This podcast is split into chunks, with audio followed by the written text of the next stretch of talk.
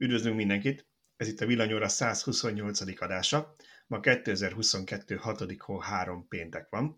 Úgyhogy ha valami történik a nagyvilágban, amiről mi most nem tudunk, az nem azért van, mert hülyék vagyunk, hanem egyszerűen pénteken vettük fel, ez meg szerintem szombaton fog kimenni, aztán ki tudja, hogy ti mikor hallgatjátok meg. Itt van velem, mint mindig most is Antol Citibor a főszerkesztőnk. Szia Sziasztok. Tibor! És itt van Szűcs Gábor, az a Szöcske. Sziasztok. Sziasztok. Szia, szia Szöcske. Nem tudtam, hogy Gábor mondjak, vagy Szöcskét mondjak, azt sem tudom már, hogy hívjalak. Szia. Én pedig Bíró Balázs vagyok. Na nézzük, mi van a mai menün a villanyórában. Igyekeztünk elég sok témát összefogni. Megint valami fonalra felfűznénk, úgyhogy próbáljuk így egymásba ágyazni a témákat. Az első a konnektoros töltés tiltásáról szól Norvégiában, ami egy meglepő hír volt. Aztán ha már a norvégoknál tartunk, és tudjuk, hogy ott nagyon nagy az elektromos autók aránya, most úgy néz ki, hogy a briteknél is elkezdik kivezetni, legalábbis egyes gyártók a hagyományos autóikat a piacról. És ha már elektromos autók téredése, abból pedig logikus az, hogy jó, jó, de mi lesz az európai munkahelyekkel? Erről is volt egy hírünk nemrég, hogy a Fiatnál már arról gondolkodnak, hogy kell ennyi ember egy gyárba, hogyha elektromos autót gyártanak. Vagy lehet, hogy mással mögötte, majd megbeszéljük. Aztán Lacinak volt egy cikke arról, hogy mennyit is segít a villanyautó az olajfogyasztás mérséklésében, és hogy ez sok vagy kevés. Ez szerintem nagyon érdekesen sikerült, meg a második része is arról fogunk most majd beszélgetni. Tibor volt Toyota, én csak MZ per X-nek hívom egyszerű megjegyezni, de azt hiszem BZ 4X per 4 6. Zseniális vagy, elmondod, valami hasonló neve van, szóval Toyota villanyautó premiéren, azt mindenképpen elmondjuk, és voltunk ezen a Green Tech konferencián, amiről múlt héten is szó volt, na most akkor csak itt tízeltük, hogy volt ott nekünk is prezentáció, most arról kicsit beszélgetni fogunk, hogy miről is adtunk elő mi. Úgyhogy ez van a mai terítéken, szerintem kezdjük is el, beszélgessünk rögtön egy kicsit arról, hogy Norvégiában betiltják a konnektoros töltést. Mennyire volt ez clickbait, Szöcske? Tényleg betiltják?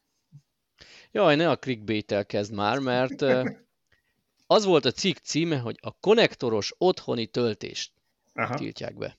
És alatta jöttek a kommentek, úgy tűnik a kommentelők már nem csak a cikket nem olvassák el, már a címet sem olvassák el, mert hogy azt írják, hogy ez clickbait cím, mert nem is tiltják be, lehet otthon tölteni, csak fali töltőről. Hello ott volt, hogy a konnektoros tiltják. Benne volt a konnektoros szó a címben. Na mindegy. Jó, szóval ne emlegest a clickbaitet. Hát betiltják, nem tiltják be, ez ugye nekem nem tudom, hogy Norvégiában hogy van, de nálunk úgy gondolom, minden szabály annyit ér, amennyire be lehet tartani, és ez valami ilyesmi lesz. Gyakorlatilag változik valami kis feszültségű elektromos berendezésekre vonatkozó szabvány, helyi norvég szabvány, ami, ami úgy gondolom, hogy eddig nem olvastam el, bevallom a norvég szöveget, de eddig megengedte, hogy ipari csatlakozóról vagy konnektorral üzemeltessünk autótöltőt, és hát ezt most... nem, nem volt ki, tehát nem, nem is szerepel Nem tiltotta, igen, valószínűleg ez a fogyasztó külön nem szerepel, de most belevették. Én azt gyanítom, hogy ez a gyakorlatban úgy fog kinézni, hogy mostantól az újonnan épült épületekben mindenképp nem fognak már a garázsba konnektort, vagyis de hát más eszközökhez odaépítik a konnektort, ki fogja utána lecsekkolni, hogy én a privát garázsomba bedughatom? Egy teremgarázsba azért izgalmasabb.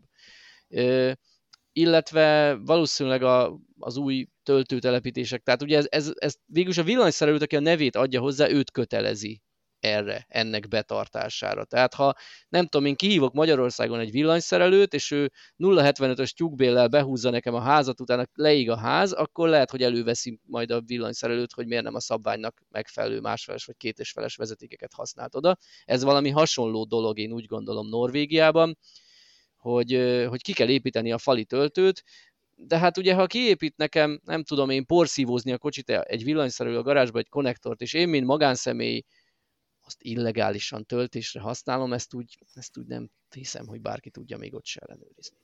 Igen, szerintem mielőtt, mielőtt tovább reagálunk hogy fontos, csak azok kerülnek, akik esetleg nem olvasták a cikket, vagy a címét sem megjegyezni, hogy ugye szokott ez így terjedni, hogy na majd, na majd megtiltják az otthoni töltést a villanyautósoknak, mert hogy jövedéki adós lesz meg, majd itt szedi be az állam, a benzinen el. Itt nem erről van szó. Itt műszaki okokból, vagy inkább ilyen tűzvédelmi okokból döntenek ugye a norvégok, hogy pláne egy olyan országban valószínűleg az emberek jobban megengedhetik maguknak, hogy mindenkinek, akinek villanyautó legyen fali töltője, hogy ne konnektorra töltögessék az autókat, mert az nem annyira biztonságos, esetleg átmenegethet, kigyulladhat, pláne ha nem modern és új kiépítésű az a konnektor meg a vezetéke. de azért azt én sem hiszem, hogy majd a tech az így a hangtalan helikopterekkel kiszáll, és a garázsodat feltépi, hogy te most miről töltöd az autódat. Azt el tudom képzelni, hogy társas házban mondjuk a jó indulatú szomszéd az felnyom, hogyha konnektorról töltesz. Illetve hát ők kaptak egy muníciót, tehát Magyarországon azért hallunk társasházakról, hogy vannak ilyen hangok, hogy itt bizony senki nem fog villanyautót tölteni, mert leég az egész ház. Na most, ha egy szabvány ezt alátámasztja, akkor ők ezzel kaptak egy, egy megerősítést, úgymond. De mármint végül mire, is, hogy, mármint mire, hogy... Hát arra, a... arra, hogy a lakóközösség igenis szavazza le, ha valaki konnektorról szeretne ja, villanyautót mhm. tölteni, De vagy jelentse másik... fel, vagy akármi. De a másik oldalon meg, hogyha ha így nézzük, akkor ott van, hogyha ő viszont felszerel egy töltőt, akkor azt viszont biztonságosnak ítéli a szabvány, ergo az ellen nem tiltakozhatnak. Nem? Igen, tehát tulajdonképpen a másik oldalról is megvan ez támaszt, támogatva, vagy alátámasztva. Nem tudom, nekem az a legnagyobb problémám ezzel az egésszel, hogyha én, nem tudom, egy, egy norvég faluban elakadok a villanyautómmal, és a legközelebbi háznál, ami előtt megállt az autóm, kérnék egy konnektort egy hosszabbítóval, hogy legalább annyit töltsek egy fél óra alatt bele, hogy az 500 méterre lévő vagy egy kilométerre lévő töltőig eljussak, mert éppen kicentiztem és nem sikerült. Te, Tibor, akkor... pont el? Tudom, hogy ez másnak nem probléma, csak nekem merül fel ez a dolog, de hogy gyakorlatilag abban a pillanatban kriminalizáljuk a, azt a személyt, aki, aki ad nekem áramot, és azt mondjuk, hogy ő, ő bűnöző, mert hogy nem szabadna a konnektorról, pláne meg nem hosszabbítóról. Hát a hosszabbítót eddig is tiltották a használati útmutatók és társaik, legyen Nyilván, az a töltés vezérlői, vagy, a, vagy az autói, akármi. De tudjuk, Viszont hogy ez azért van, az... hogy mert, mert hogy az emberek nem tudják, hogy milyen hosszabbítón Igen. szabad tölteni. De, nem, de... Az átlag ember nem tudja kiszámolni, hogy egy, egy 40 méteres hosszabbítónak milyen keresztmetszetű kábelből kell állni ahhoz, hogy azon biztonságosan átmenjen a 16 amper. Ez Pontosan, a, ez a ha valaki, valaki legyártat egy villanyszerelővel egy tényleg két és feles gumikábelből egy hosszabbítót, és azon a 10 amperes evésével tölteni fog, az az nem okoz katasztrófát, csak az a baj, hogy a többség megveszi majd a barkácsáruházban a leges legolcsóbb, lehető leghosszabbat, és azt feltekerve használja, mert amúgy neki csak 10 méter kell, de biztosan biztos 30 méterest vett. Na, hát ott igen, ott történhetnek csúnya dolgok. Igen, meg hát az sem mindegy, hogy mondjuk egész éjszaka arról tölti az autóját, vagy hogy Tibor mondta, mondjuk egy órát töltene, hogy legalább az a 500 méter egy 1 kilométerre lévő villámtöltőig eljusson, mert rosszul számolta ki.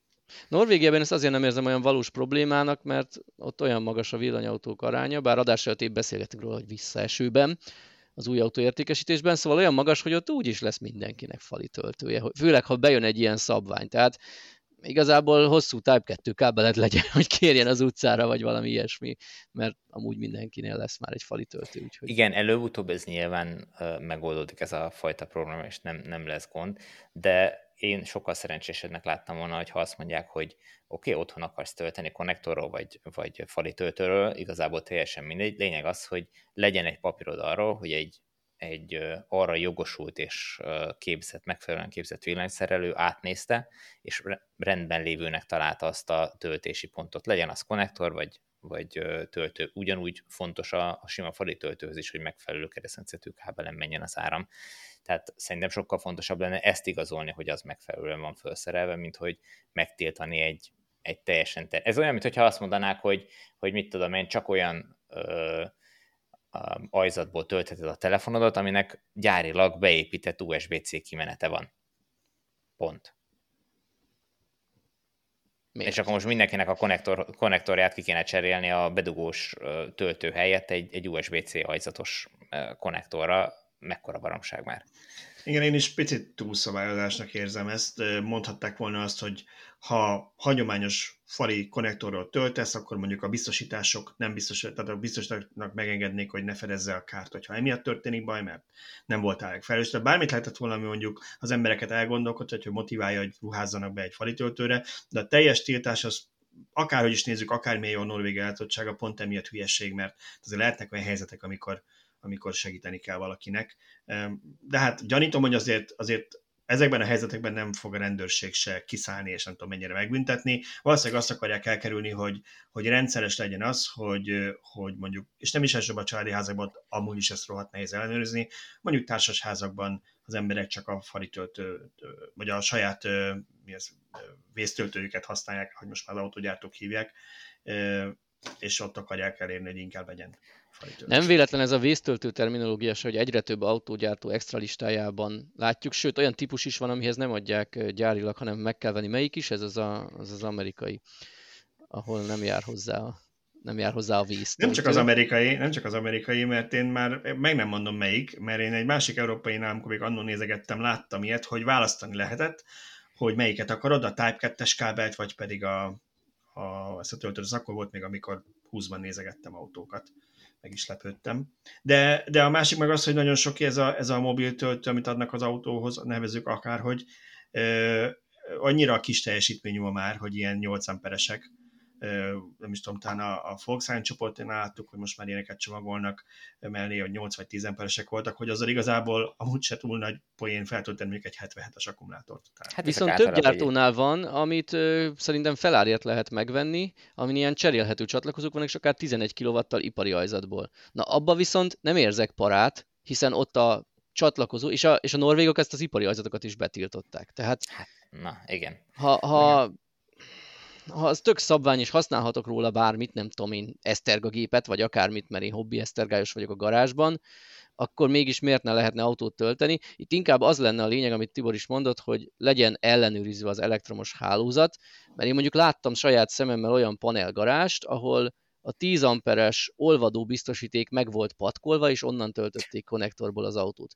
Na most, ha ő a szabványnak megfelelően felhajint egy fali töltőt ennek a konnektornak a helyére, akkor mivel is vagyunk előrébb? Igen, Igen én, az... én mindenkit, mindenkit, aki szokott, vagy valaha kempingezett, vagy szokott kempingezni, megkérnék arra, hogy számoljon be a kommentekben az élményeiről, hogy szoktak kinézni a kempingekben, amikor itt tele van a kemping nyáron. Ezek az ilyen dobozok, amiben van egy sorban, nem tudom én, tíz konnektor alatt, ez meg még öt soron keresztül, és akkor nem csak, hogy azok tele vannak, hanem által még berak mindenki mindenfajta elosztókat is bele, és úgy dugják tele, emiatt már az ajtót se lehet becsukni, tehát hogy eső esetén ne essen be, én már voltam, hogy kempingben, egy viharban az egészet úgy, ahogy van, elázott és lecsapta, és jönni kellett a villanyszínek, mert mindenhol sötét volt.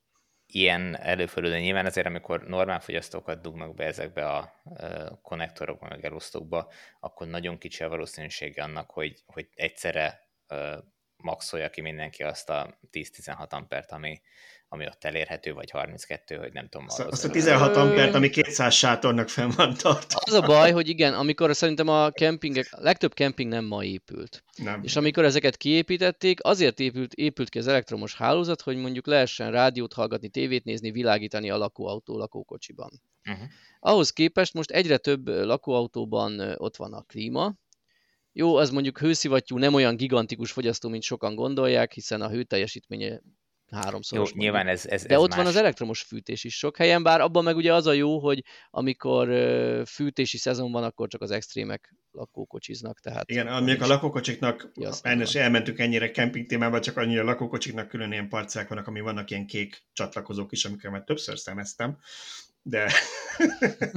Na, visszatérve de... itt a, a norvégokhoz a, a, az ipari csatlakozós töltővel, itt gyakorlatilag illegálissá teszik az összes ilyen készüléket, ami nagyon sok autóhoz viszont alapból jár, nem?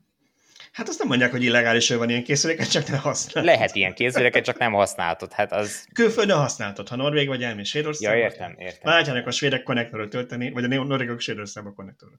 Szerintem azt próbálják meg elérni, hogy ne üzemszerűen tölts ezzel, hanem tényleg, ahogy sokan vésztöltőnek titulálják, arra használd. Legyen ott a csomagtartó aljába, ha lemerültél és tölteni fogsz egy órát, senki se fog fejbelőni.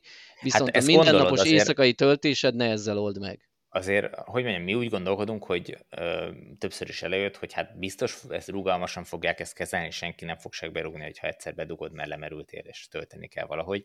Na de azt vegyük figyelembe, hogy ezek a népek nagyon szabálykövető, szabálytisztelő népek, nem úgy, mint a magyarok. Tehát, hogy... Ki is dobják, Jó, rögtön megy a személytelepre az összes konnektoros Hát még, egy, egyrészt még az is lehet, de hogy, hogy senki nem fog neked áramot adni, mert hogyha egyszer mm-hmm. szabály a szabály, azt, azt tuti biztos. Tehát, hát ez benne van, igen. Jó, Úgyhogy, szóval akkor visszatér, visszatérünk nekem, el a bocsánat, témára. Még egy, egy dolog merült föl itt ebben, e, ezt a hírt olvasva, hogy, hogy ezt, ezt a, a kezdeményezést nem a, illetve szabályváltozást nem az Elektromobilitás Szövetség kezdeményezte, megkommentelte a hírben, hanem a, a Norvég Normál Automobil Szövetség, vagy automobil klub, vagy nem is tudom milyen néven futottak. Tehát, hogy, hogy az is elgondolkodtató, hogy ez kinek a, az ármánykodása lehet, és mi ellen. Ah, az olajlobbi lehet keresek, vagy, vagy ne keresek ellenségképeket? Nem tudom, ellenségképeket sokan, nagyon sokan átvették tőlünk ezt a cikket a sajtóban, a magyar sajtóban, és uh, volt egy olyan, ha meg nem mondom a portál nevét, számomra ismeretlen, teljesen véletlenül jött szembe azt észrevéve, hogy az én cikkem vették át, néha megszoktam az ilyeneket nézni, és az első mondatomat átmásolt a szó szerint, amiben én, én beleírtam, hogy nem, ne örüljenek az ellenzők, nem azért hozzák ezt, hogy mostantól jövedéki adó legyen az áramon, hanem biztonsági okokból, hogy lenne égjen a társasház. Na ez a portál úgy vette át, hogy átvette, idézte az enyémet, és utána onnantól úgy folytatta, hogy dehogy nem, majd mindenki megnézheti, mostantól röhöghetünk a villanyautósokon, jön a jövedéki adó, vége a beetetési időszaknak, bla bla bla, és erről szólt egy hatalmas gyűlöletkeltés ment a villanyautózás ellen. Kb. úgy, mint a szorul a hurok, megszűnik az ingyen parkolás, bár ez nem témánk. Ez nem témánk, bár uh, hódmezővásárhelyről azért megemlékezhetünk majd, csak szerintem a, a téma felsorásban tudtam beleszuszakolni, de Tibor majd személyes érintettség révén szerintem valamikor, hogy a Toyota környéken eldobja ezt a mondatot is. Szóval... Hát, beszélj, beszéljünk most erről.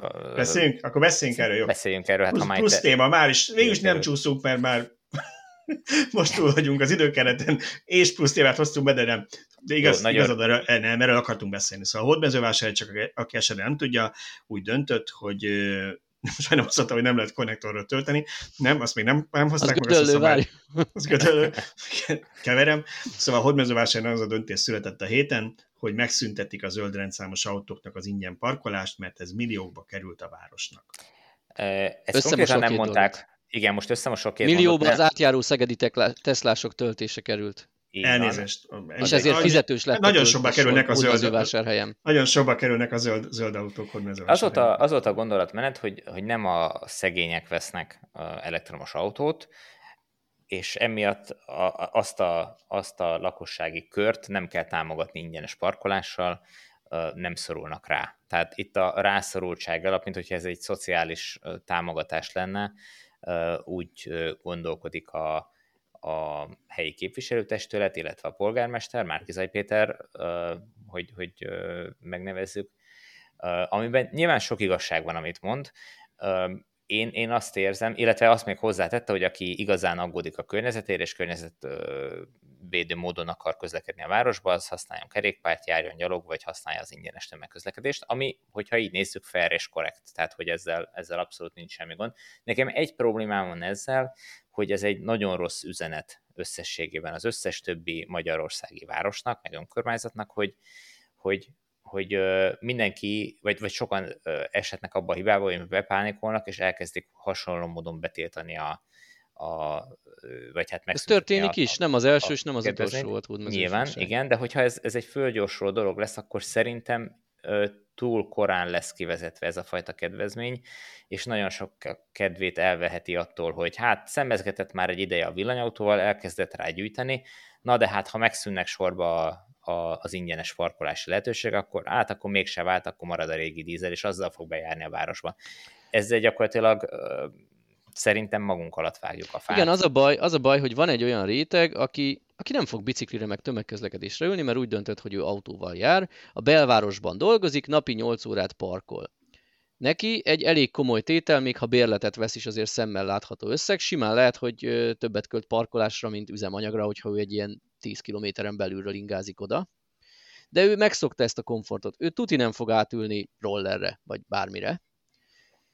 És és ha őt támogattuk ezzel, hogy, hogy zöldrendszámos autóval ingyenes a parkolás, akkor ő nagyobb eséllyel vett elektromos autót, és járt be azzal a belvárosba.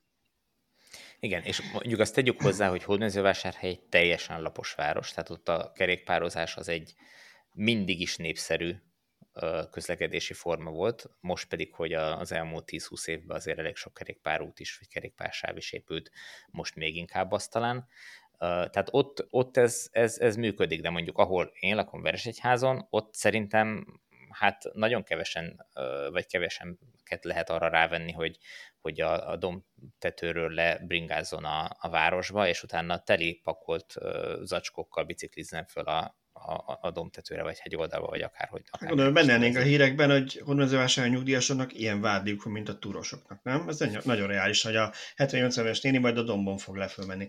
Nem tudom, én eh, nyilván mi ugye igyekszünk mindig a politikától távol maradni, bár ez nagyon nehéz abban a műfajban, amit űzünk, mert hát ezer szállal kapcsolódik bármilyen, akár egy környezetvédelem, akár a elektromos autók, akár a napelemek, de én azért azt javasolnám Márkizai Péternek, hogy majd, ha minden hét gyerekét biciklivel elvitte az iskolába, óvodába reggel, az esőben, fölpakolt őket egyszerre a biciklire, elvitte, körbe lerakta őket, és utána elment a munkahelyére, akkor ezt gondolják még egyszer, hogy ki hogyan járjon be a városba dolgozni.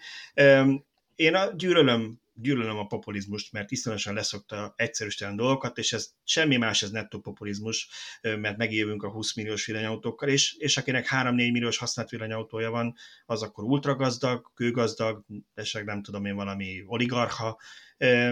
Baromság. Itt arról, arról van szó, hogy ez nem egy szociális alapon nyújtott kedvezmény. Ugye ugyanúgy, ahogy a, a a villanyautó támogatása, ez egy környezetvédelmi kedvezmény, arra motiválja az embereket, hogyha a családban van tisztább üzemű autó, és akkor a városba lehetőleg azzal menjenek be, ne a dízellel vagy a benzinessel, mert tök mindegy, hogy 20 milliós autója van, vagy, vagy és dízel, vagy 5 milliós, vagy 1 milliós dízelautója van, ugyanúgy a belváros levegőjét fogja szennyezni, de legalább nem a gazdókat támogattuk, és ez tipikusan a magyar dögöljön meg, mert pénze van kategória, gyűlöljük azt, akinek kicsit is jobban megy, és erre remekül lehet építeni politikailag is. Sajnos igen, én megnéztem ezt a vitát, és az egyik, meg nem mondom a nevét, szerintem gyanúsan ellenzéki hódmezővásárhelyen belül nézve ellenzéki képviselő, azt hiányolta, hogy nem kaptak számadatokat arról, hogy hány zöldrendszámos autó van hódmezővásárhelyen, és ez szerintem jogos. Tehát nem tudjuk, hogy most ezt a kedvezményt azért áldozták be, mert már 100 darab zöldrendszámos autó áll a 200 darab belvárosi parkolóhelyen, és nincs hely, vagy a gyakorlatban napi egy-két autó állott, nem sok vizet zavar, és innentől egy politikai üzenetért beáldozták ezt a kedvezményt, ami aminek van egy negatív üzenete is, hiszen most úgy tűnik, hogy Hódmezővásárhely kevésbé támogatja a tiszta üzemű autókra váltást. És lehet, hogy a gyakorlatban semmibe nem került nekik. És valójában nem csak a hódmezővásárhelyi zöld, zöldrendszámos autók száma lenne érdekes, mert lehet, hogy olyanok is laknak ott, akik az életben nem parkolnak a belvárosban, hogy nagyon-nagyon ritkán, viszont gondolom járkálnak parkolóőrök. Tehát ők simán a kis kütyűkön csinálhatnának egy olyan statisztikát, hogy minden ellenőrzésen megnyomnak egy gombot, hogy ennyi darab. Tehát konkrétan láthatnák azt, hogy jellemzően hány parkolóhelyet foglalnak el a zöldrendszámos autók, ez nem sokba kerül. Igen, azt tudjuk, hogy Magyarországon a zöldrendszámos autók aránya a flottában 1,25 százalék, ez volt az első negyedév végén az összesből. Most én nem hiszem, hogy az az 50 ezer zöldrendszámos autó, ami az országban az mind hódmezővásárhelyen akart parkolni, mert akkor sorokba álltak volna az autópályáig.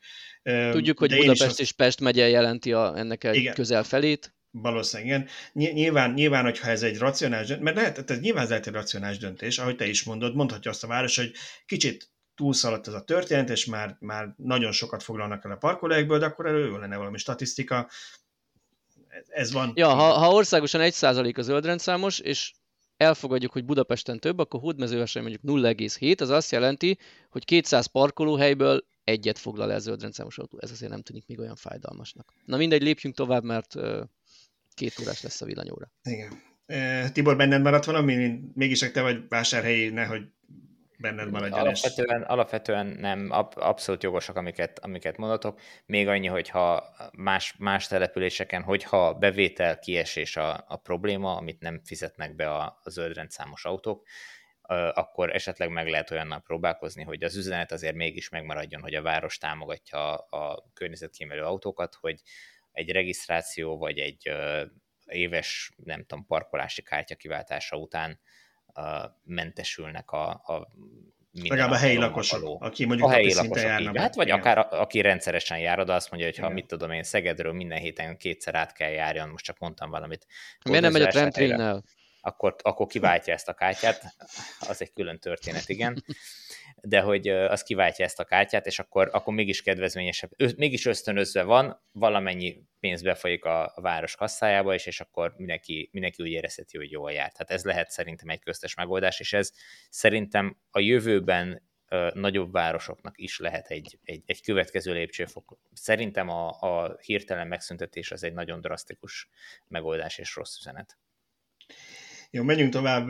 Gyönyörűen meg volt egy terve, hogy hogyan fogom átvezetni, úgyhogy most... Na, halljuk. Egy nukleáris bombát dobtunk. Nem, nem, nem a hódmezővásárhely és a brit, nem tudom összekapcsolni oda eset Nagy-Britanniával.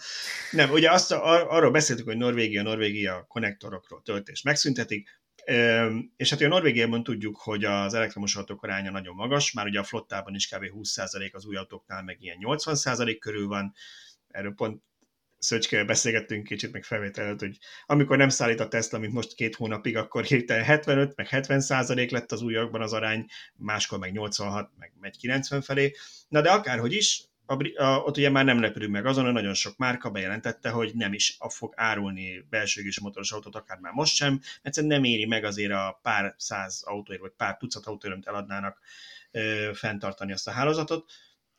Viszont most Nagy-Britanniából jött egy hasonló hír, és nem szeretném semmiképpen túlértékelni, úgyhogy még miatt valaki megint clickbaitezéssel vádolna meg minket, hozzáteszem, hogy a hír, ami úgy szólt, hogy a Stellantis, vagy lehet, hogy csak a Fiat ezen belül, amelyik bejelentette, hogy kivezeti a belső és motoros autókat Nagy-Britanniában a piacra az új autó kínálatából.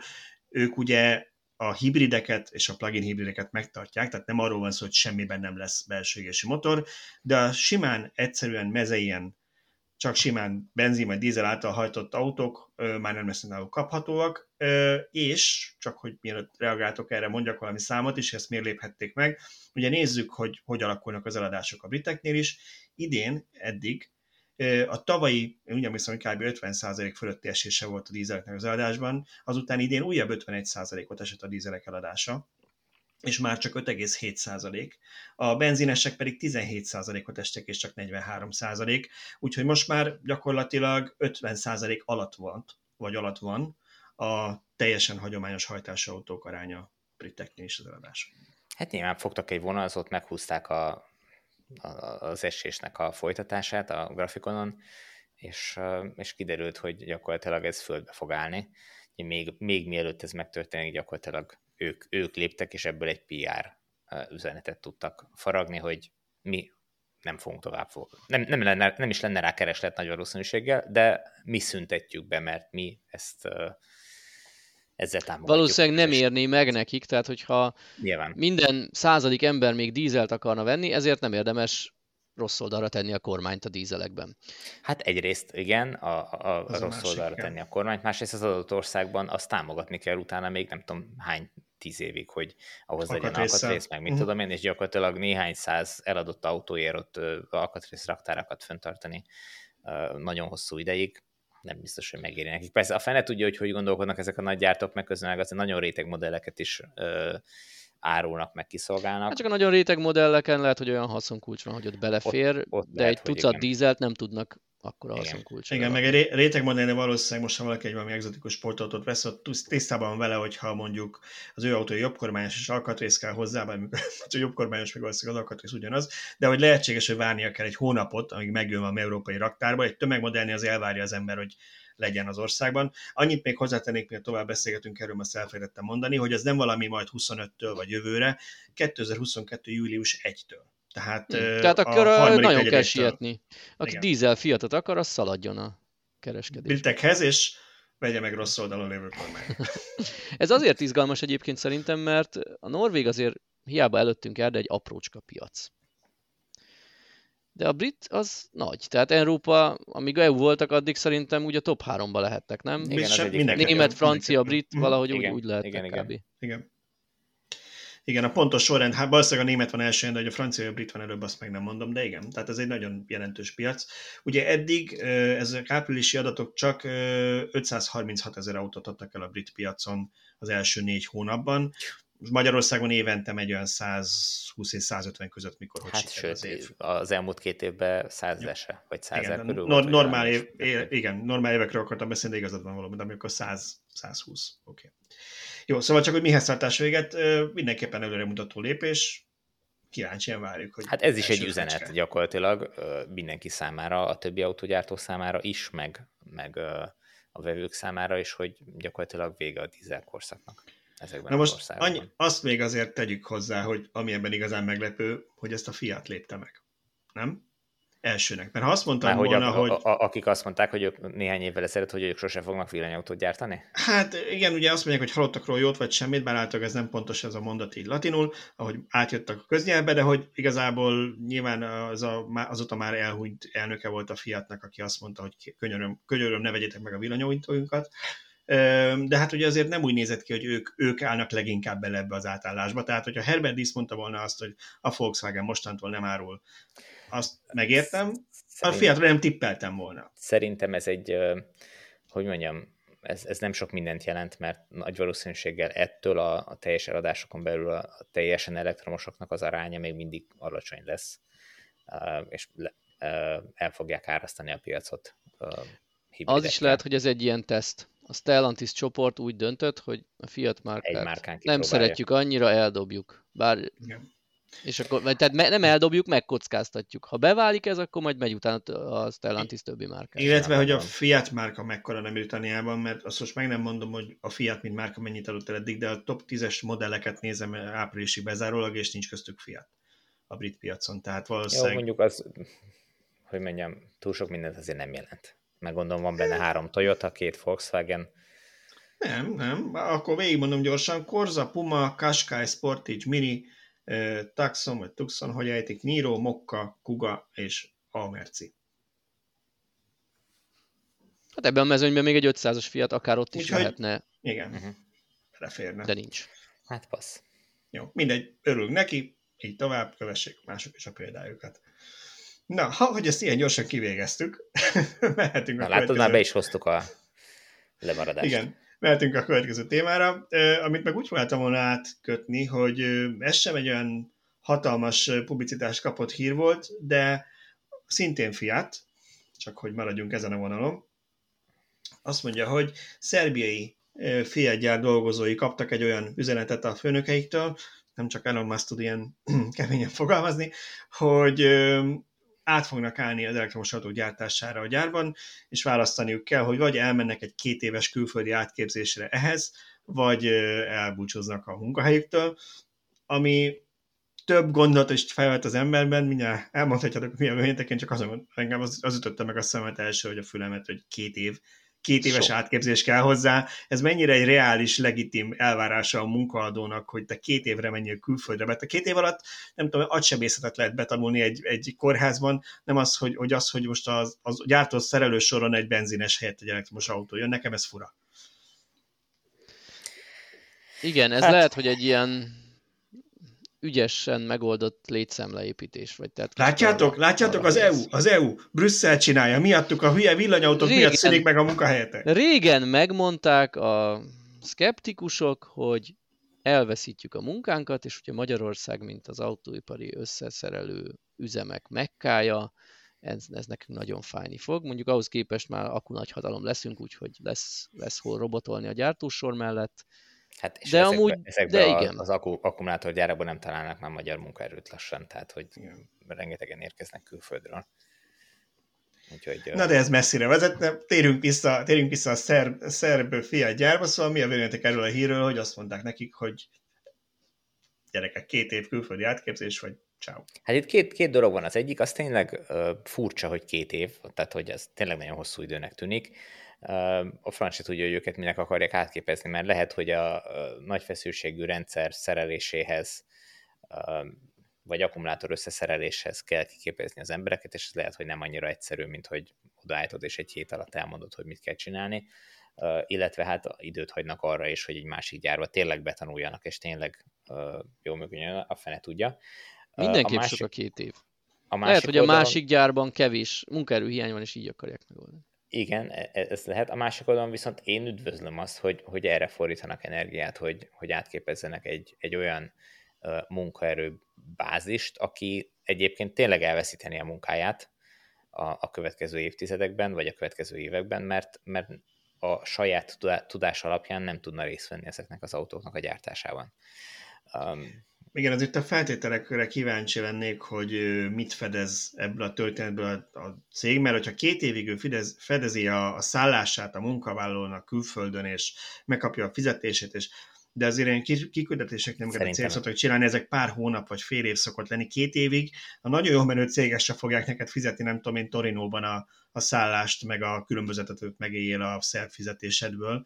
Hát azért pedig, szerint, nem pedig szerintem a jogszabályok ezt előírják, hogy ottani fizetést kell adjon, tehát az nem tudom, Nem tudom, a szerb munkajoggal nem vagyok képben. Nem tudom, lehet, hogy ez valami félreértelmezett dolog, és, és, és csak egy szűkebb kört küldenek ki, aki, Na most... aki lelkesen jelentkezik, betanul, és majd ő tovább képzi az otthoniakat, vagy nem tudom. Tehát ilyet elbírnék képzelni, de, de hogy ez tömeges, de akkor meg hogy jön ide a felmondás? Hogy... De várjál, ezért, hát, ezért akarom csak kiegészíteni, mert, mert ugye mi az MT hírét vettük át, és ott az szerepelt benne, hogy 2024 második felében kezdődött meg a gyártás Szerbiában, én csak megfulladok, aztán folytatom, és 1800 munkavállaló van ebben a gyárban, tehát nem, nem pár száz emberről beszélünk, és gyakorlatilag mindenkinek ezt mondták, tehát ez nem egy kis csoportnak mondták ezt, és nagyjából úgy néz ki, hogy a munkavállalóknak a negyede bólintott eddig rá, hogy akkor a külföldre megy, tehát háromnegyede veszíteni el a munkáját, ha ez igaz. De egyébként most csak így, így belegondolva magunkat az ő helyükbe, ti bánnátok ezt? Ez élethelyzet függő. Mit, hogy elveszed a munkát, vagy hogy ez nem, hogy, hogy, hogy két évre külföldre kell van, aki, van, aki tök lelkesen fog menni, aki Figyelj, ha 22 éves vagy, nincsenek és, olyan kötődései, igen. persze. persze. Szerintem egyébként a, a egykori Jugoszlávia államaiban ez egyébként is egy jellemző dolog volt, rengeteget mentek a korábbi évtizedekben is külföldre dolgozni. Tehát ez szerintem ott nem egy akkora nagy megrázkodtatás. Figyelj, most az olyan dolog, hogy nálunk is nem tudom, hány villanyszerelő van, aki elment Németországba villanyszerelni, de aki itt maradt, az valószínűleg nem véletlenül maradt itt. Tehát gyanítom, hogy ott is a gyárban azok maradtak, azok dolgoznak, akik nem akartak külföldre menni dolgozni, vagy, vagy nem beszélnek nyelvet, vagy, vagy nem akarták a gyereket kirántani ezért az iskolából, óvodából, a családot feleség is veszítse el a munkáját, vagy a férj is, tehát hogy nyilván azért ez egy komplex dolog, mert nem csak arról van szó, hogy egyről átmegy, de fura, minden esetre fura nem tudom, én ezt a mások, tehát a, erről az oldalról egy óriási lehetőségnek érezném, amiben még akár az is benne lehet, hogy akár Nyugat-Európával kaphat később azzal a tapasztalattal munkát egy Na egyébként helyen. ez egy érdekes kockázat, ha most elmegy 1800 ember Torinóba, hány fog akarni hazajönni két év után? Az, az túl sok ahhoz, hogy ott Például. egy részük gyökeret eresszen. Így van. Így van, és azt mondja, Igen. hogy hú, hát nekem itt mégiscsak sokkal jobb, akkor maradok itt, és átmegyek egy másik gyárba. Lehet, hogy nem villanyautót fogok összeszerelni, hanem mit tudom én, bármi mást. De ha talál De két év alatt megismeri a helyi viszonyokat, stb. Tehát... Kapcsolatokat Megtanulja a nyelvet ki. is valamennyire, persze. Igen. Na jó, ennyi Na volt jó, az olasz hír. Kicsit túl sok ebben a bizonytalanság, amit nem tudunk, ahhoz, hogy, hogy tovább beszélgessünk róla, és, és értelmesen. Menjünk tovább Laci cikkére akkor, ami arról szólt, hogy tényleg nem segít az elektromos autó, ez a második rész.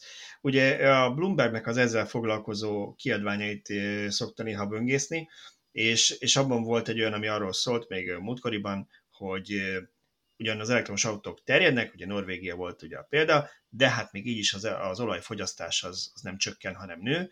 Ugye erről beszélgettünk is annó, hogy Laci azért ezt elég rendesen kivesézte, hogy egy elég gyermetek hiba volt ebben így az, a gond, gondolatmenetben, mert, mert nyilván nem csak autózásra használják az olajat, más, másra is, meg ugye nem csak személyautózásra, meg ugye azt is meg kellene nézni, hogy csökkente, vagy növekedett a norvég flotta, és azt láttuk, hogy igen, ugyan az elektromos autók aránya jelentős 80% fölött van az új alternatívásban, és 20% a flottában, de nem csökkent, hanem növekedett a norvég autóflotta, ugyanis nem esnek ki alul ezek a benzinesek és dízelek, valószínűleg megkapják harmadik autónak már a gyerekek a családban. Ez innentől kezdve felesleges azt elvárni, hogy csökkenjen ettől az olajfogyasztás, viszont legalább nem nőtt, ugye. Na de most folytatta a cikket, és hát igazából ami nekem így, így érdekes volt benne, hogy volt ebben egy grafikon, ami azt mutatta, hogy már most is 2021-ben napi másfél millió hordóval használunk kevesebb olajat fel a világon az elektrifikáció, elektrifiki, na, még egyszer, elektrifikációnak köszönhetően ezt az electrification-t, ezt nagyon jól magyarosítottuk, de nem sikerült kimondanom. Szóval, hogy már a mostani villanyautók és, és hibridek és plug-in hibridek is azt eredményezték, hogy napi másfél millió hordóval kevesebb olajat használ fel a világ. Sok kevés, meglepődtök rajta.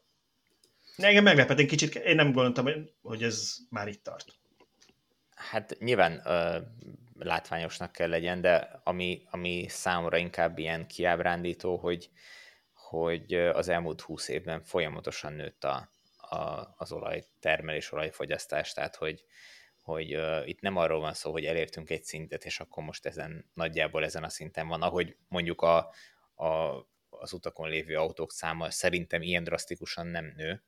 Nyilván uh-huh. egy csomó minden egyéb dolgokhoz fogyasztunk uh, olajat vagy használunk. Hát Igen, csak hogy az audio... A, az, az indiai mobilizáció nő. Engem az lepett meg leginkább Laci cikkébe, hogy milyen jelentős részben ezeknek a kis riksáknak, tuktukoknak, akármiknek a számlájára írható az olajfogyasztás, illetve ha ezeket tudják elektromosítani, akkor, akkor annak a megtorpanása. A csökkenése, igen.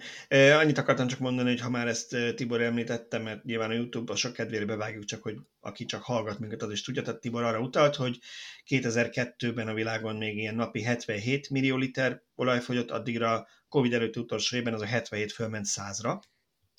Ez elég jól az arányokat is lehet érzékelni, mindenki szép kerek számlát. Természetesen a Covid miatt ez visszaesett 94-re, aztán tavaly már csak 95,6-ra, tehát mert, hogy kicsit emelkedett, de még nem érte el az Covid előtti szintet. Ez nyilván a világgazdaságot követi, elég, elég jól látszik, hogy, hogy azzal együtt mozog, meg nyilván azzal is, hogy mennyien dolgoztak otthonról, és hogy ebből a 95,6-ból vagy a 95,6-hoz képest van ez a másfél millióval kevesebbet fogyasztunk, tehát valószínűleg nem kell túlértékelni, de, de egy látható szám már, nem? Igen, és nagyon jól mutatja egyébként ez, az egész cikk is, meg a, a grafikon, meg minden, hogy nem lehet mindent megoldani az elektromos autókkal. Az összes problémánkat nem fogja megoldani az elektromos autó, még hogyha nagyon sokan próbálják is ezt így beállítani, hogy a villanyautónak kéne megoldani. Nem. A villanyautó egy nagyon pici szelete az egésznek, egy látványos szelete, és azért fontos szerepe, szelete, mert hogy ebb, a villanyautók által okozott szennyezésben éljük a mindennapjainkat a nagyvárosokban. Tehát, hogy ez ezért fontos része. Nyilván a, a, a földi klíma megmentése szempontjából, a számunkra érhető klíma megőrzése szempontjából igen, le kell cserélni, a, vagy, vagy, vagy meg kell oldani a, a kibocsátását a különböző gyáraknak, meg a Kínában, meg a hajóknak, meg a, nem tudom, egy csomó mindennek, az acéliparnak, a cementgyártásnak a kibocsátását kell csökkenteni, ezeket mind-mind meg kell oldani, de ezek nem, nem a, a, a mobilitásnak vagy a közlekedésnek a, a zöldítése előtt kell megtörténnie, hanem ennek mind párhuzamosan egyszerre kell történnie. Így van, hőszigetelés, energiatakarékoskodás, ezek nagyon fontos dolgok. Igen, itt a kulcs szó az is szerintem, uh-huh. hogy, hogy nem, ezt nem lehet úgy nézni, hogy miért nem előbb az óceánjárokat regulázzák meg, azt is meg kell, meg ezt is, meg nyilván az is számít, hogy a technológia hol tart, tehát ma még ott nem tartunk, hogy tele lehetne úgy pakolni akkumulátorokkal elvileg, bár ezt érdemes kiszámolni egy konténerhajót, hogy, hogy az mondjuk teljesen elektromosan menjen el Shanghaiból, nem tudom én, Európába. Bele nyilván... lehet, csak akkor azt, arra kerekeket kell szerelni, és a tengerfenéken fog jönni. Igen, tehát meg konténert nem lehet rárakni, de különben minden jó lesz. És még az is lehet, hogy itt most a, a pokol befagyjon, hogy itt mondjuk esetleg a hidrogénnek még lesz szerepe, de, de hogy az a másfél millió ez kevés vagy sok, itt volt még egy szám, amit meg akartam menteni, vagy egy, vagy egy hasonlítás, ami szerintem tök jól belettéve a cikkbe, hogy az a másfél millió hordó olaj per nap, ez annyi, mint Franciaországnak a 2019-es, tehát a Covid előtti, tehát csúcsra járatott napi olajfogyasztása. Tehát már egy Franciaországnyi or, ö, gazdaságnak, inkább így mondom, mert Franciaország nem is egy pampákon, tudom én, mezőgazdasági munkát végzők, hát az egy nagyipari ország, Franciaország méretű országnak a napi olajfogyasztása tűnt el. Jó, mondjuk tegyük hozzá, hogy ott az atomenergia volt a igen, az de azért olaj, olajból elég kevés elektromos áramot termelünk. Ha azt mondták volna, hogy olaj, ne, azt nem azt mondták volna, hogy olaj ekvivalens, abban benne a földgáz, meg minden, az lehetséges, hogy igen, de ja. Na jó, szóval, hogy örüljünk, de, de azért van még mit csinálni. Egyébként Szöcske kommentjére annyit azért még reagálnék, mondtad ezeket a riksákat, tuktukokat, hogy ezeknek ugye azért az a nagyon nagy előnye, hogy sokkal kevesebb akku kell hozzájuk, és, és nyilván itt sokkal olcsóbb is ezeknek az elektromosítása, úgyhogy itt szerintem elég jól, elég jó tempóban lehet haladni, és ugye én azt tudom, hogy akik már hallgattak minket, tudják, hogy jártam párszor Indiában, a párszor ez konkrétan kétszer, de mind a kétszer kb. két hétig. Az pár, a kettő az egy az pár. Kon- konkrétan egy pár, de azért nagyon sokat dolgoztam évekig indiaiakkal, és hát ők is ugye meséltek, meg jöttek hírek, hogy ott nagyon-nagyon nagy probléma a környezetszennyezés a városokban, és volt olyan, emlékszem, azt talán már meséltem a sztorit, hogy nekünk a repülőjáratunkat egyik városból a másikba azért, tör, azért majdnem törölték, mindenki másért törölték, a miénk megmaradt, mert akkora volt a smog, hogy a repülőtér környékén nem lehetett leszállni, mert mintha köd lett volna. Tehát ott ilyen szintű probléma. A, az épületek, üvegépületek ablakai, tehát az ilyen felhőkarcolószerű üvegépületek ablakai tiszta mocsok a smog miatt, és ott van, volt már olyan, hogy nem engedték például a dízel taxikat egy pár napig vagy hétig járni a városban, pont emiatt. Tehát ott azért van ennek szerintem relevanciája, hogy mondjuk ezeket a kis háromkerekűeket elektromosra cserélik. Én háromkerekű alapvetően nem hiszek például az akucserében autóknál, de a robogóknál, háromkerekű riksáknál, stb. ahol ezt tömegesen használják tradicionálisan, mert nyilván Budapesten nem fogják tudni ezt elterjeszteni, de ahol eleve hozzá vannak szokva, hogy simán működhetnek ilyen akucsere állomások, hiszen ezek egy ilyen aktatáskányi akuval működnek. Kikapod, beviszed, bedugod, akár a sajátodat beviszed és töltöd a munkahelyeden, az otthonodban, nem kell hozzá garázs, kiépített köztöltő, de ugyanakkor vannak ilyen, mint egy csomagmegőrző olyan kinézetű akucsere állomások, beteszed az üreset, kiveszed a telit. És ez simán működhet. Abszolút. És így abszolút. gyakorlatilag nincs hatótáv, mert, mert mindig ott töltődik. És, és nem kell 80 meg 100 kWh aksikat beléjük Mhm. pakolni. Jó. Na hát ezt Tibor? a problémát is megoldottuk. Ri- Riksághoz semmi? Jó. akkor, akkor beszélj nekünk MZ per X-ről. Toyota, hogy hívják ezt? B, Beyond, Z, Beyond Zero, innen fogod tudni egyszerűen megjegyezni, Beyond hogy Zero, igen, már a nullán is túl vannak. Értem. Uh, Beyond és számomra újdonság volt, hogy a négyes szám ebben a legalábbis az elmondottak alapján a méretet jelöli, tehát uh, ebbe a sorba érkezni fog még egy csomó autó a következő években, talán hét, ha jól emlékszem, ami feltehetőleg különböző számozást fognak kapni, illetve az X, ha, ha minden igaz, ez az SUV vagy négykerék meghajtású kivitelt, most ez nem egyértelmű, mert ilyet is, olyat is hallottam. Hát az összkerékhajtás azért nem jó, mert van belőle két kerekes. Igen, igen, úgyhogy szerintem SUV kivitel vagy, vagy, vagy, vagy felépítmény lesz, úgyhogy még simán elképzelhető, hogy lesz a négyesnek egy, egy személyautósabb változata is. Jó, szóval most a lényeg Tibor, az- Tibor, azt tudod, hogy bár nagyon szépen visszafejtetted, és értem logikát, de ha most így meghívnánk valakit a Sony-tól vagy a Samsung-tól, ugyanígy le tudná neked vezetni az ilyen hosszúságú modellnévben, hogy melyik szám és betű miért van, attól még borzasztó rossz az elektronikai cikkeknek az elnevezése. Ez nem sokkal jobb. De legalább nem Igen. nevezték el ö, kakinak az autót, mint egyes autógyárt. Igen, ö, bár azért a, a Sony-nál vannak kétségeim, hogy minden modellnél le tudnák vezetni. Lehet, hogy már ők se tudják, mi? De a számozás nagyon nagy divat lett. Nem tudom, a Volkswagen kezdte? Talán az ID, ID sorozattal a Volkswagen kezdte, hogy nem golf és egyéb szeleket Hát most vagy hogy- áramlatokat hogy- adunk. Kezdte most Lehet, akkor hogy a a, BMW kezdte. Igen, igen, hogy a BMW kezdte, vagy a, vagy a Peugeot kezdte, tehát hogy igen.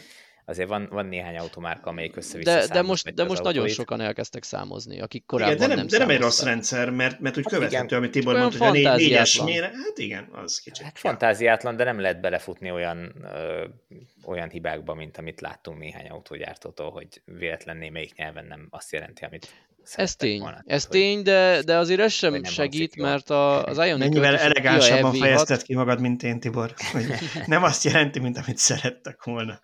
Miután elköltöttek a marketing ügynökségre 3 millió dollárt, nem sikerült, a, a francia nyelvre nem gondolt a marketing ügynökség, hogy ott mit jelenthet, mert ez ilyen kis obskurus pici nyelv, amire hogy nem, nem, nem gondoltak. Szerintem úgy voltak vele, hogy azzal nem kell foglalkozni. Ja, értem. Nem annyira lényeges Oké. Okay. az a piac.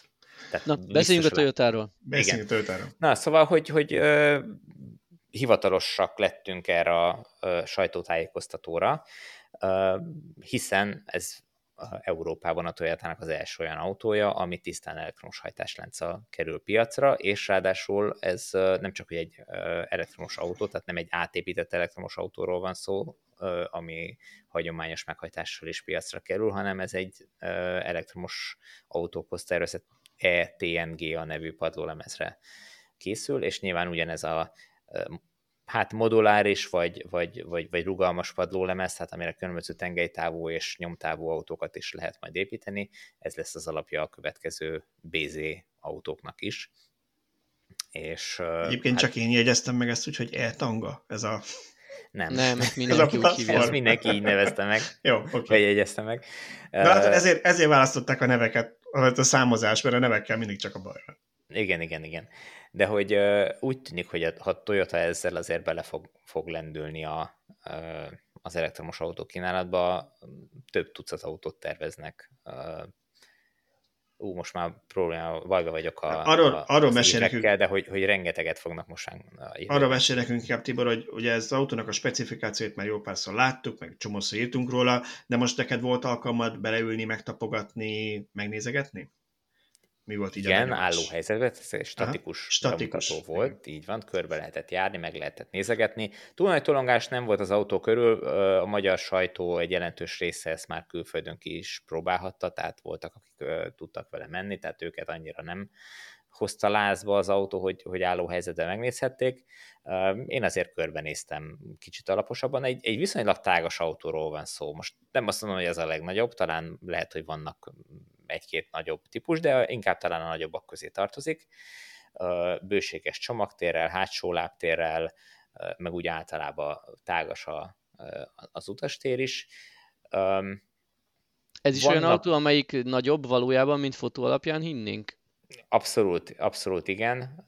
Én, én nem néztem ekkorának, tehát én egy, egy picit kisebb modellnek éreztem így a fotók alapján, de, de még igazából mellette állva sem árulja el annyira magát, de hogyha a számadatokat megnézed, akkor azért látszik, hogy ez, ez, ez inkább a, ennek a sornak a nagyobbik végénél van. Tehát ez, most mit is mondjak, tehát hogy, hogy, hogy nem egy, nem egy e-Niro vagy, vagy Niro méretű autó, hanem, hanem inkább abban, abban a kategóriában játszik, és abban a kategóriában is inkább a nagyobbak közé tartozik, ahol a, az ID4-től, a Skoda Enyaq-tól, az EV6-tól, a, a Hyundai Ioniq-től kezdve egészen a, a, az X3-as BMW-ig, meg a, a Tesla Model Y-ig minden van. Ez egy nagyon erős mezőny, talán a legnagyobb kínálat ebben a kategóriában. Ez most abszolút a legnagyobb, tehát hogy, hogy az elektromos autó piac legnagyobb szerete ez most. Nyilván ráéreztek az autógyártók, hogy, hogy ez az a ö, kategória, ahol egyrészt az emberek keresnek autót, mert ez az SUV jellegű forma, ez most, ez most nagyon megy, és szerintem nagyon jól ráéreztek arra, hogy itt a, nyilván ezt nem tudhatták, ez lehet, hogy csak szerencse, hogy, hogy, hogy lesz most az embereknek erre pénzük, és ezt meg tudják fizetni azok, akik elektromos autót akarnak venni. Hát, hogy legalábbis erre... ez a méret kategória, ahol hajlandók az emberek ennyit kifizetni egy autót. Igen, nem? igen, igen. Mert hogy mennyibe is kerül? 19 millió valahány százezerről indul, most itt fejben nincs meg, és ilyen 25 millió környékén van a mhm. full-full felszereltségű, amin már 15 De az, azért, azért egy hajszállal fölötte van a versenytársaknak. Bár ugye most mindennek megemelkedett az mindennek ára, de azért, azért egy-két millióval talán alacsonyabban indul még mindig az EV6 Ioniq 5, nem? Vagy már az is 19-től indul? Az még, hát. az én emlékeim szerint ilyen 16-17-től indul most. Szerintem nem nagyon indult kevés, én múltkor néztem a 40 kWh-órás Nissan Leaf-et, 15 millió forint egy jobban felszerelt verzió. Tehát, hogy Ejha. Tehát, hogy uh, iszonyatosan felmentek az árak, ami egyrészt elkeserítő, másrészt meg nem is tudom, tehát, hogy lehet, hogy csak elkeserítő. Jó, mondjuk egyébként tényleg egy fél év alatt 15%-ot gyengült a forint az euróhoz képest, és nyilván ezek a gyártók euróban számolnak. Hát és az a helyzet, hogy, hogy az árak euróban is fölmentek. Uh-huh. Tehát a, a, a mi 15%-os forint romlásunk, ez csak habatortán. Tehát a, ezek az árak egyébként is emelkedtek.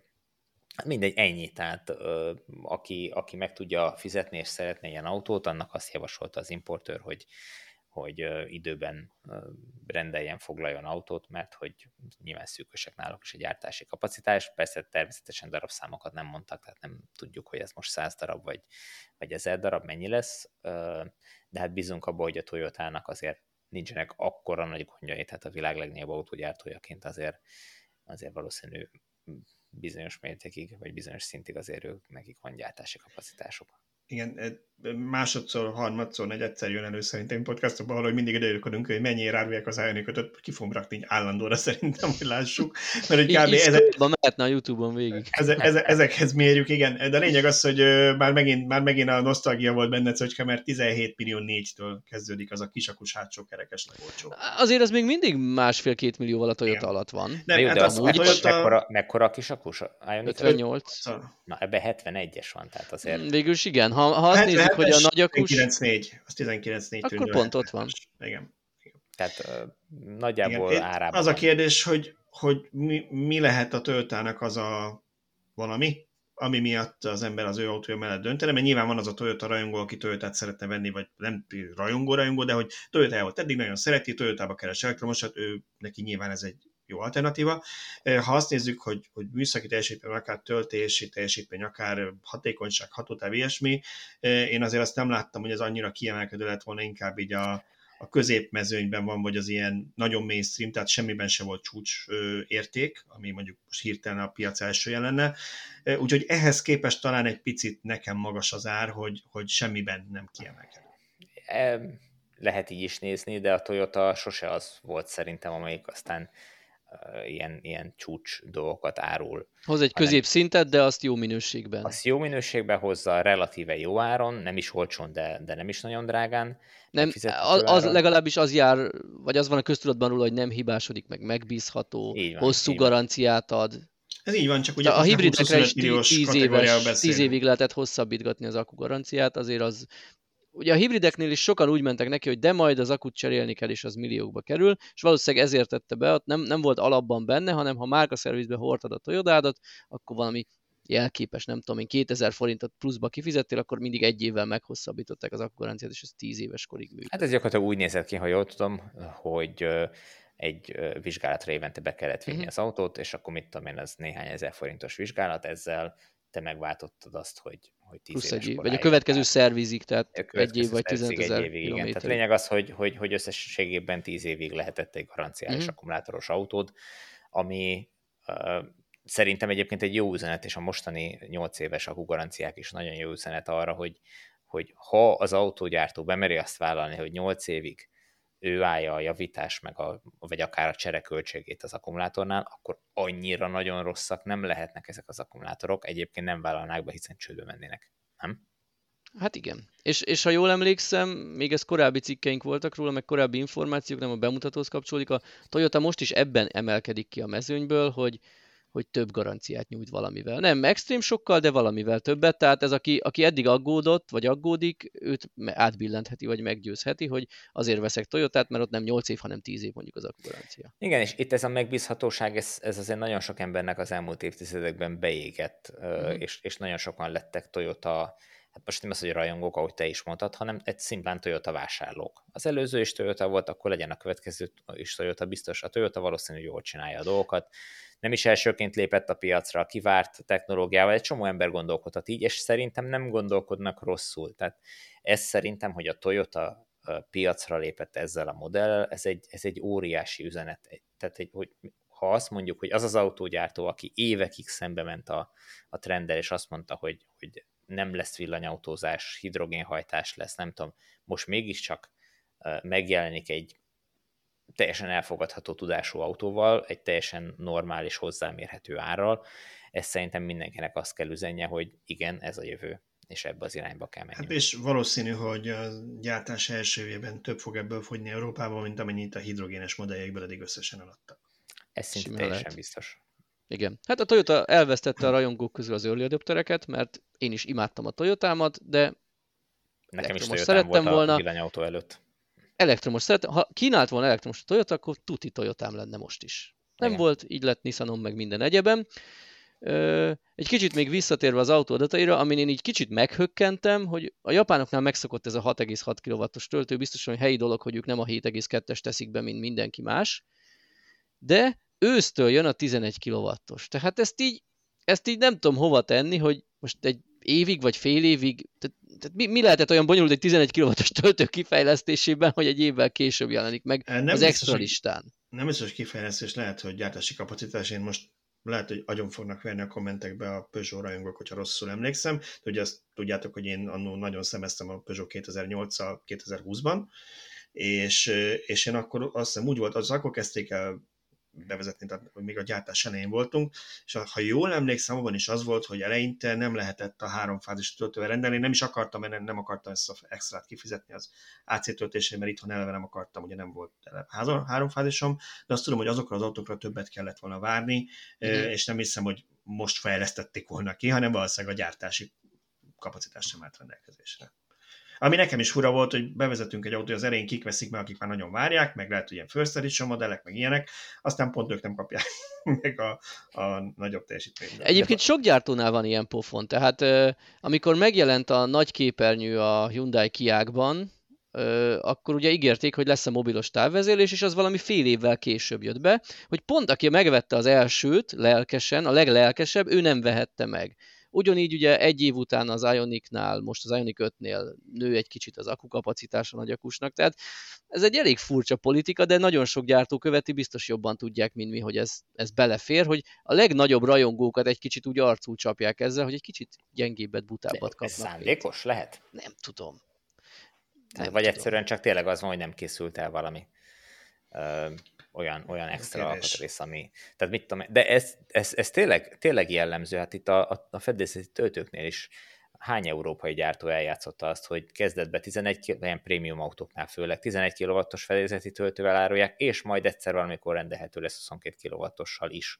És ez mindig ígéret. Tehát ez a Mercedes EQS-nél ez van, az e-tron nál ez volt, vagy most az e-tron GT-nél, e-tronnál, talán a Porsche-nál is hasonló volt az indulás, tehát hogy, hogy ezt több autógyártó is megcsinálta, hogy ez lehet, hogy nem is akuból van hiány, meg chipből, hanem fedélzeti töltőből, nem tudom. Hát ha már, csak ha már úgyis szétofoltunk mindent, egy, itt a listán nem szereplő cikkből azért egy, egy meglepő adatra utalnék, hogy írtam a Ford vezetőjének a legújabb nyilatkozatáról, ahol arról beszélt, hogy ő árháborút vizionál, a, vagy árháborút vár, inkább így mondom, a 25 ezer dolláros kategóriában pár év múlva, és ott volt egy mondat arról, hogy mennyibe kerül, hogy mennyivel drágább nekik a Maki-nak a gyártása, mint egy hasonló tudású benzinesnek, és nem is az volt a legmegdöbbentőbb, hogy írta, hogy 18 ezer dollár körül kerül nekik az akupak, ami elég soknak tűnik, de, de oké. Okay. De ott itt egy 3000 dollár a töltő, és van a fedélzeti töltőre beszélt, hogy ha belegondoltok, az, az ilyen egy millió forint a fedélzeti töltőnek a költsége. Bár Pedig... csak egy millió lenne a 3000 dollár. Mennyi ez? Hm. Egy, mennyi most Nem, már? most már egy-kettő inkább. Egy-kettő, jó, egy-kettő, bocsánat, igen. Szóval, hogy, Jó, egyébként hogy... ezt, a, ezt a kezdetektől tudjuk, hogy a, a töltők nem olcsóak. Tehát amikor, amikor még 3,6 kW-os töltő helyett reménykedtünk, vagy akartuk a, a 7,2-eseket, és sok modellben nem került bele, majd ugyanez megtörtént, hogy a, a 11 kW-os háromfázisúért felárat kell fizetni, akkor azért ott látszott ez. Én úgy emlékszem, hogy akkor is, most nem akarok hülyeségni, talán 1000 euró volt a, a, a, a 3,6 kW-nyi felár. Tehát, hogy most, az... most azért kevesebb, mert én most nézegettem a Stellantis csoportnál autókat, ott a 7,2-es helyett a 11-esnek ilyen 220-250 ezer ilyesmi felára van. Hát akkor ilyen 500 eurós. Uh-huh. 5-600 eurós felár.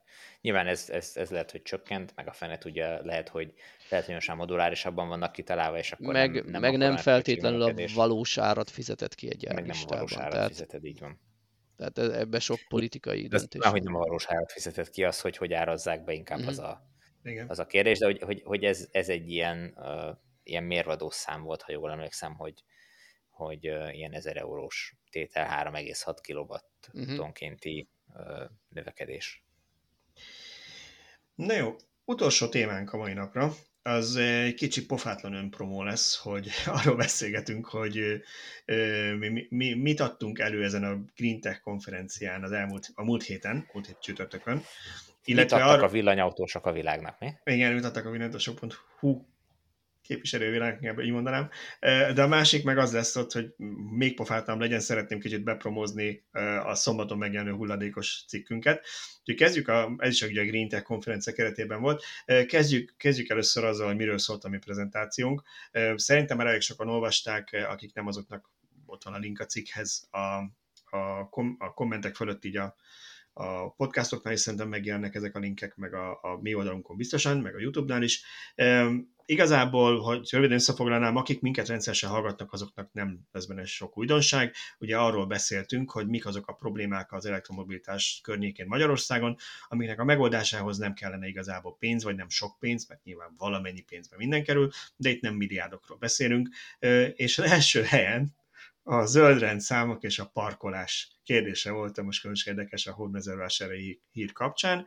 Ugye ott azt mondtuk, hogy az egy nonsens állapot, hogy azt várjuk az állampolgártól, hogy minden település helyi rendeletét ismerje, olvassa, és onnan tudja, hogy neki az adott városban, és az adott város egyik parkolózónájában esetleg kell lefizetni a parkolásért, vagy nem, hogy a fenében van az, hogy nem előírás, hogy a kresztáblákon, meg az applikációkban, meg a parkolóautomatákon ez fel legyen tüntetve, meg hogy miért nincs erről egy országos adatbázis. Ez ott egy első témánk.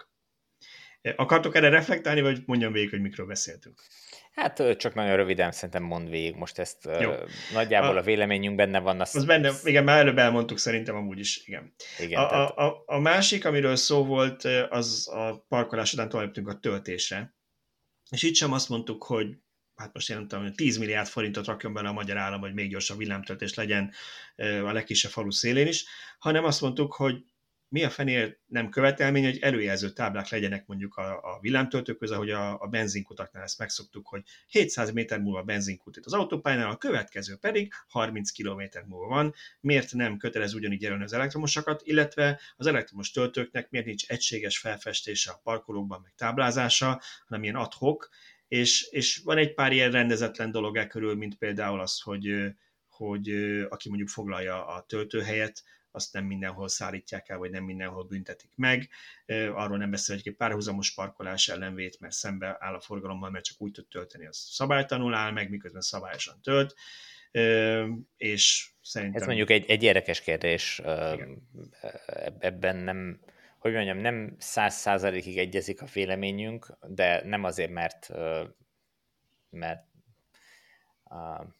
mert mi nem értünk annyira egyet, a problémával egyetértünk, a megoldás az, az egy sokkal nehezebb kérdés. Igen, tehát Nyilván... a kressz szabály alól ne kapjon felmentést, hogy mondjuk Igen. egy egyirányú utcába szembe haladhasson akár 5 métert is egy autós, azért, mert Igen. neki ott van a töltőnyílása. Erre, erre más technikai megoldást kell találni, nem tudom, hogy hát mi igen, az. De ez nem, ez nem csak egy egyirányú utca. 15 méteres ez... kábel.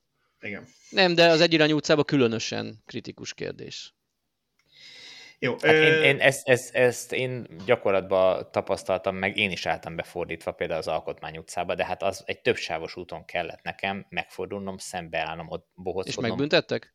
Nem büntettek meg szerencsére. Egyébként Budapesten ezeknél a töltőknél nagyon elnézőek a, a, a közteresek meg a rendőrök, tehát annak ellenére, hogy, hogy rendszeresen látni szem, forgalommal szembetöltő autókat, én nem nagyon hallottam olyanra, hogy ezek, ezeket büntették volna. Tehát, hogy, hogy Pedig a parkolásért rendszeresen hallani, igen, hogy végig büntetik a sort, mert ez egy jó bevételi lehetőség. Valószínűleg érzik a, a, a helyzetnek a visszásságát, és érzik, hogy nem az autós tehet alapvetően róla, hogy ő kénytelen volt szembe beállni a forgalommal, hanem, hanem egyszerűen a helyzet az élet így hozta, és elnézőbbek itt. Hát itt, itt jön be az, hogy mi magyarok azért rugalmasabban kezeljük a, a jogszabályokat. Most nyilván Svájcba letolták volna az, hogy uh, neked kellett tölteni, vagy csak itt tudtál beállni, ők megbüntettek volna akkor is.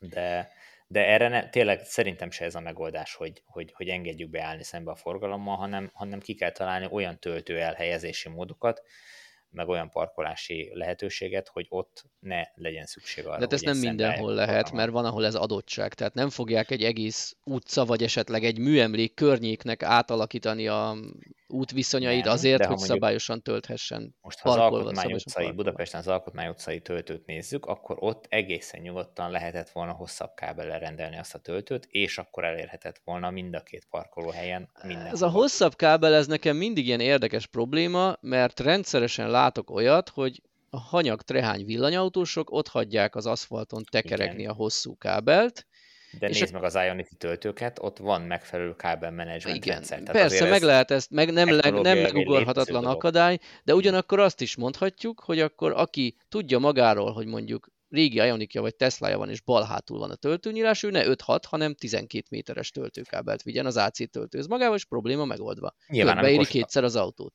Így van, amikor saját töltőt viszel, akkor az egy, az egy járható út, hogy hosszabb kábel, kábeled van, de a villámtöltőknél ugye a töltőre van felszerelve a mhm, kábel. Igen. Ott a töltő telepítőjének, illetve hát a megrendelőnek kell már gondolkodni, hogy ha ez egy ilyen hely, akkor ide hosszabb kábelt kell ahhoz, hogy minden autó tölthető legyen, és ne kelljen szembe beállni a forgalommal. Tehát, hogy meg, ez...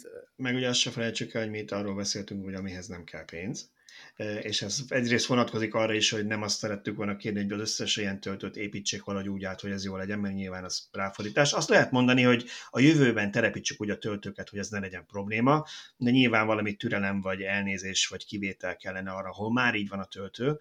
A másik oldal meg az autósnak se legyen pénz, mert ezeket a kábeleket nem 2000 forintért veszük a Tesco-ban, hanem az autó mellé csomagoltak valami 60-80 ezer forint, és most arról beszélünk, hogy vegye egy kétszer ilyen hosszút ennek a duplájáért, azért, mert némelyik töltőt úgy rakták le, hogy nem foglalkoztak azzal, hogy több autónak, tehát igazából is nem is csak, nem is csak az Ionicról, meg a Teslákról van szó, baloldalt van mondjuk a, a töltő nyílásuk. Hát ez két viszonylag gyakori típus, és igen, ismerem, de, ezért hoztam ezeket például. De, de, ugye de, nincs, de nincsen standardizálva, hogy, hogy és lehetnek Igen. még ilyen új autók is, amik így jönnek majd ki. Persze. Szerintem is a legjobb lenne a jobb oldalt hátul lévő, vagy középen elő lévő bármelyik jobb, mint a baloldali töltők, tehát ezt csinálni meg autógyártók, nem foglalkoztak ezzel.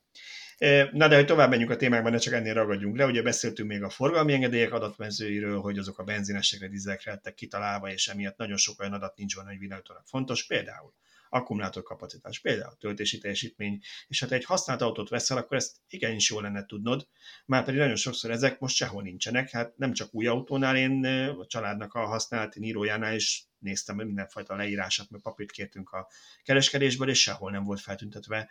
Abból indultunk ki, hogy volt egy fotó az autó műszerfaláról, ott a töltöttség éppen valami nem tudom én, 80%-ot meg 300 kilométer mutatott, és azt mondtuk, hogy hát ez biztos nem a kisakus, mert az nem tudná, meg a Nilonál még lehet tudni, hogy a kisakust gyengébb motorral szerelik, vagy hát kevesebb. Igen, ezt, ezt akartam mondani, neki. hogy komoly típus ismerettel mondjuk Igen. a teljesítményből, ami szerepel a forgalmiban, Igen. ki tudod szűrni, de ne kelljen ez, már ilyen típus ismerettel. Az, a, az a probléma, hogy nagyon sokszor össze-vissza teljesítményeket írnak bele. Az Tehát, hogy igen. van egy COC papírja az autónak, amin többféle teljesítmény adat is van, és most éppen melyiket sikerült kinézni belőle, attól függően. Tehát azért ez nem egységes. Ez igaz, hallottunk már 30 lóerős Teslákról, ami így van Igen. papírozva. Igen. Az enyém nem. Most már, most már amit a Tesla Magyarország ez forgalomba, ott, ott nem. Ezek szerintem az ilyen német importoknál lehettek. És még egy témakörünk volt, ez pedig az otthoni töltés, ahol két problémát hoztunk egyik a cégautók problémája, az elszámolás lehetősége. Itt megint sikerült a cikk alatt egyébként egy olyan kommentet találnom, ezért nem szoktam kommenteket olvasni, ahol egyértelmű volt, hogy nem olvasta, amihez kommentelt, mert sikerült leírnia azt, hogy hát a cégautó az nem gond, mert most akinek, akinek kap a cégtől egy autót, az örüljön, hogy ingyen kapja az autót, az oldja meg valahogy a töltést, meg egyébként is a furgonok meg amúgy is telephelyre indulnak. Nem.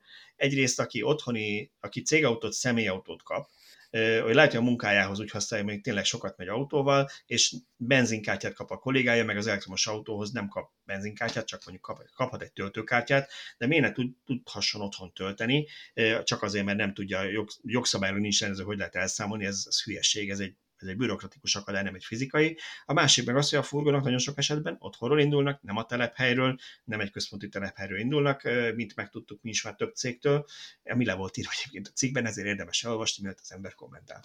A másik, amiről előztünk, az pedig a társasházi töltés, hogy a Norvégiához hasonlóan, ha már Norvégiában nyitottunk, legyen itthon is egy ilyen Right to Charge nevű törvény, ami arról szól, hogy nem akadályozhatja, meg nem tilthatja meg mondjuk egy társasház unblock, hogy te nem építhetsz ki töltőt. Persze azt megkövetelhetik, hogy szakszerű legyen kiépítve, regisztrált villanyszerű által, ez mind oké, okay, de ne, mond, ne a közgyűlésen mondjon az, hogy te telepíthetsz töltőt, vagy nem telepíthetsz töltőt. Nyilván ez nem egy egyszerű kérdés. Nagyon sok problémát meg kell oldani, és nagyon sok kérdésre kell választ adni ahhoz, hogy egy ilyen töltő kiépülhessen, de hát ezt ennek a keretrendszerét alakítsák ki, tegyék ezt lehetővé. Én még annyit tennék hozzá, hogy aki nem olvast ezt a cikket, és nem látta a Villanyautósok Extra YouTube csatornánkon ezt a, erről az előadásról készült videót, az mindenki nézze, mindenképp nézze meg, vagy javaslom, hogy nézze meg, mert ilyen pozitív visszajelzés tömeget kommentekben, hozzászólásokban itt ott, ott sehol, semmelyik cikkünk nem kapott még szerintem. Tehát Balázsnak annyian megveregették a vállát a cikk alatt, hogy, hogy el kell higgyem, hogy tényleg jó lett ez az előadás. Hozzátenném, bocsánat, csak annyi, hogy ne, ne én arassam a babérokat, hogy Tiborral közösen készítettük a prezentációt, úgyhogy benne van meg eleve a szerkesztőség kollektív uh, tudásra véleménye, csak én voltam a majom, aki kiállt uh, tátogni a mikrofonhoz. Azt akartam még hozzátenni, hogy azt is megtudtuk, hogy a Villanyóra podcastek Tibor és én miattam lesznek másfél-két órásak, ugyanis Balázs olyan visszajelzést is kapott, hogy nagyon ügyesen összefoglalt 17 percben 5 villanyórát. Tehát ha egyedül csinálná ezt a műfajt, akkor egy remek negyedórás. Sem, semmi kétségem, hogy három órát végig tudnék én is pofázni, hogy magam ne aggódjál. Ne, Na egyébként de, igen, érdekes volt ott az előadáson élőben is, hogy uh, nyilván nem volt akkora tömeg uh, ezen az előadáson a nézőtéren, mint, uh, mint a miniszter előadás akkor, viszont akik ott voltak, ők egyrészt azt láthatóan figyeltek, és volt az utolsó előtti szlájdunk, vagy nem is tudom, az utolsó szlájdok egyik egy ilyen összefoglaló képernyő volt a problémákról. És akkor, amikor ez megjelent, akkor gyakorlatilag az egész terembe egyöntetően emelték fel a telefonokat, és fotózták le ezt a, az oldalt, akik ott voltak. Tehát, hogy, hogy nagyon látszott, hogy, hogy sokakat uh, így megmozgatott gondolkodásban ez a, ez a téma, és elraktározták, hogy később még ezt, ezzel foglalkozzanak. És, és többen utána, hozzá, oda, hozzá, oda jöttek hozzánk utána beszélgetni róla. Így van, ezt akartam mondani, hogy, hogy még utána egy negyed óra, 20 percet ott beszélgettünk több ö, ö, hallgatóval is, tehát aki, aki ott a hallgatóságban ült, hogy, hogy ők is találkoztak ilyen problémákkal cégeknél, vagy, vagy, vagy megoldáson gondolkodtak, tehát többféle megkeresés is volt. Utolsó gondolat akkor a Green Tech kapcsán, és már úgyis az adásidő végénél vagyunk. Itt a Green Tech konferencia után, vagy hát annak keretében Tiborral el tudtunk venni egy hulladék lerakóba, ahol igazából hulladékot válogatnak, ezt minél többször elmondod, annál perversednek érzem magunkat. Minket ez... Figyelj, ennek lehet, hogy nagyon sok oka van, hogy ez így van egyébként. A részkábelt égettetek? ne, ne, de, de szerintem én, én azt várom, és, és, és nyilván majd most ki fog derülni, hogy az olvasóink, hallgatóink mennyire folyik erre a témára. Én azt várom, hogy ez a téma ez nagyon sokakat érdekel, már csak azért is, mert én már egy-két barátomnak megmutattam a készülő cikket, akik nem igazán érdeklődnek a villanytudás iránt, de ez a téma nagyon érdekelt őket, és mondták, hogy el lehetne már olvasni azelőtt, hogy kimegy, mert hogy őt már most érdekli.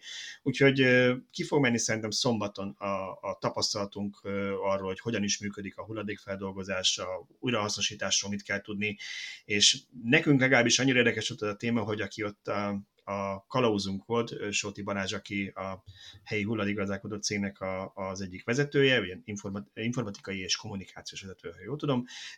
Őt meg is hívtuk a egyik következő podcastunkba, úgyhogy most is szeretném mindenkinek felvenni a figyelmét, hogy akinek vannak konkrét kérdései, vagy bármilyen általános kérdései az újrahasznosítás kapcsán, szeretné tudni, hogy mondjuk ezt meg ezt a csomagot ő hova tegye, vagy mi történik vele, az nyugodtan a cikk kommentjeibe, vagy ennek a videónak a kommentjeibe írja le, ezeket mi át fogjuk nézni, és mindenképpen szeretnénk ezeket a kérdéseket feltenni majd mi is. Hú, az lesz egy hosszú adás. Uh, igen, egyébként uh, meglepően szertágazó ez az egész, egy csomó olyan dolog van, amire nem is gondol az ember, vagy én legalábbis nem gondoltam, és uh, és hát egy komplikáltabb, egy összetettebb dolog ez a kezelés, mint ahogy az ember elsőre gondol. Ugye nagyon kényelmes világban élünk, bedobjuk a hukába, vagy a szelektív hulladékgyűjtőbe, egy héten egyszer kirakjuk a ház onnantól kezdve nincs vele problémánk, eltűnik.